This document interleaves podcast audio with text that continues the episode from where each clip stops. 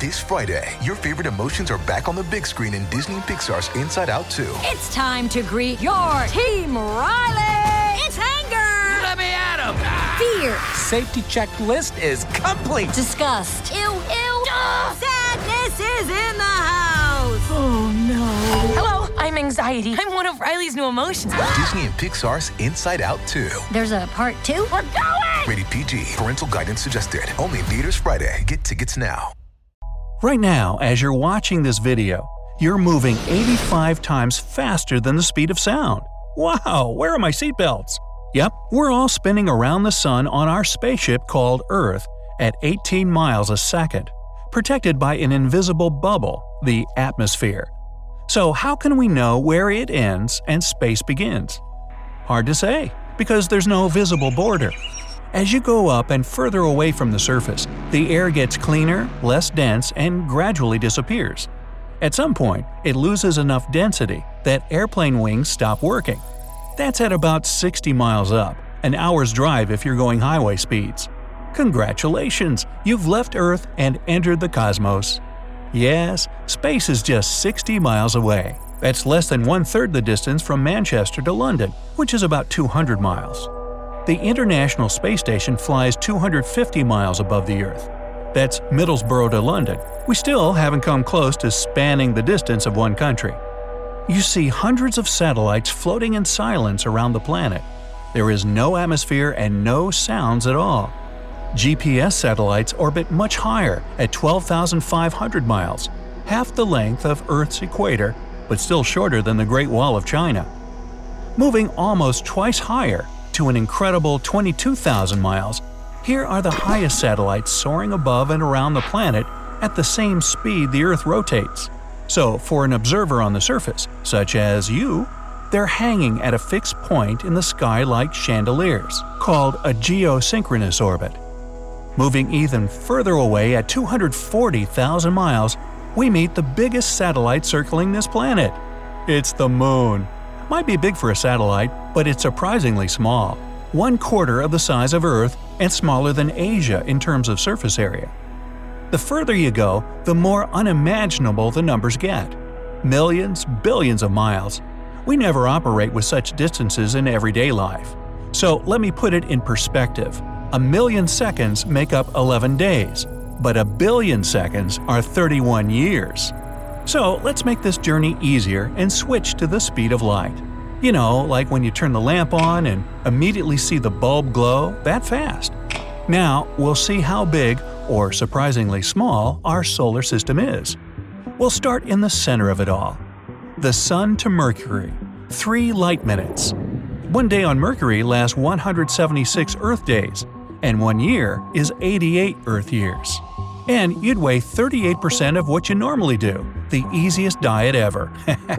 The planet is more than 2 times smaller than our own. To Venus, 6 minutes. I wouldn't recommend weighing yourself on Venus.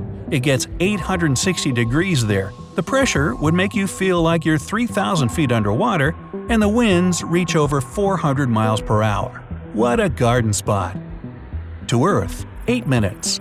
Meaning, if the sun burned out right now, we'd only notice it after 8 minutes. When you need mealtime inspiration, it's worth shopping Kroger, where you'll find over 30,000 mouth-watering choices that excite your inner foodie. And no matter what tasty choice you make, you'll enjoy our everyday low prices, plus extra ways to save, like digital coupons worth over $600 each week. You can also save up to $1 off per gallon at the pump with fuel points. More savings and more inspiring flavors make shopping Kroger worth it every time. Kroger, fresh for everyone. Fuel restrictions apply. Oh yeah, and the planet's rotation is slowing down, so 140 million years from now, we'll have 25-hour days. Oh, by the way, since we're going light speed, let's take a quick trip to the Moon. It'll only take 1.5 seconds. It took Apollo 11 3 days to cover that distance in 1969. Of course, they weren't going 186,000 miles a second like us. Their spaceship was moving about 7 miles a second. Mars, 13 minutes. The longest known canyon and the tallest volcano are both on Mars. They're 9 times bigger than the Grand Canyon and 3 times the size of Mount Everest, respectively. By area, the giant Olympus Mons is almost the size of France. Jupiter, 43 minutes. On the way, we zip through the asteroid belt, where most of those rocks we see as meteors fly from. The biggest planet has a planet-sized storm. The Great Red Spot of Jupiter could fit Earth inside it. Jupiter has 79 moons, and the biggest one, Ganymede, isn't much smaller than our planet itself. Saturn, 80 minutes. Galileo was the first person to see the rings of Saturn, but his telescope was small, so he didn't see them as rings but ears on each side of the planet. The rings are made of ice, dust, and rocks, some as small as a grain of sand, while others are as big as a house. Uranus, 160 minutes. Uranus is so far away that it can't be seen without an optical instrument, and it became the first planet discovered using a telescope.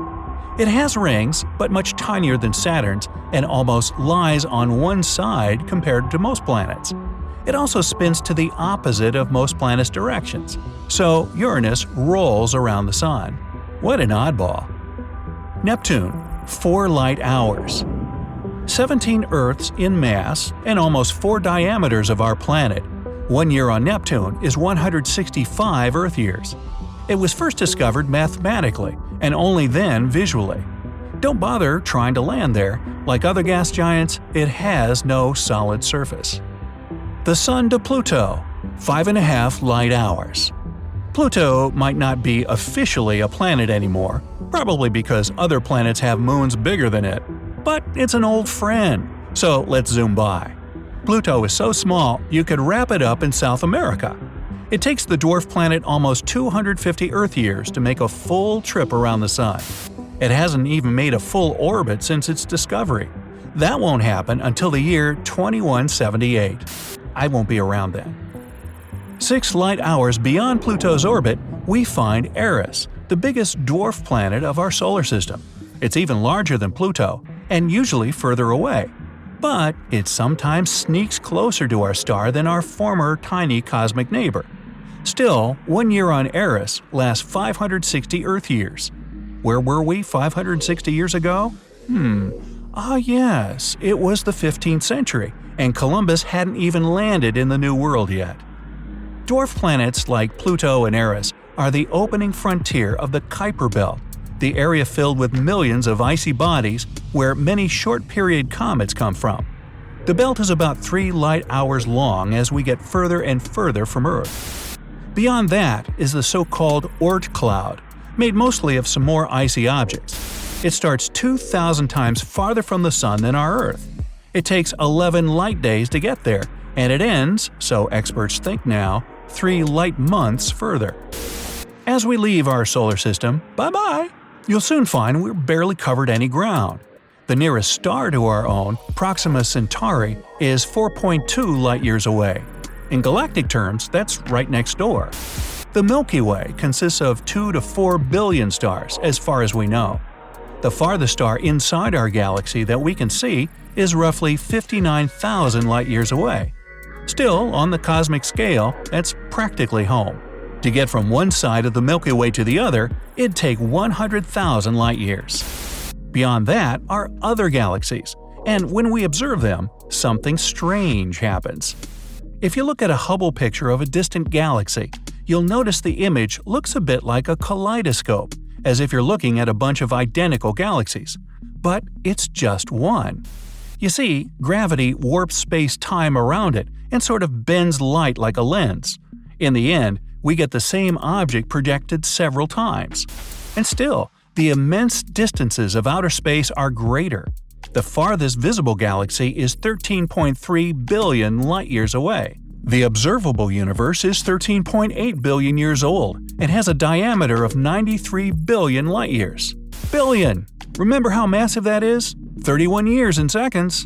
A billion ants would weigh almost as much as an elephant. Now, think about that in light-years and multiply it by 93. Ow! My brain! And it's only getting bigger. But space-time is a funny thing. You could measure the universe's 93 billion light-year diameter, but it'd need a stretchy rubber band measuring tape since it's always expanding. the number would stay the same, but the distance is still growing. So, when you think about our home planet flying around the Sun faster than the speed of sound and twirling on its axis, it all seems so calm now. In the scale of the universe, we're barely even moving. Okay, mind is officially blown.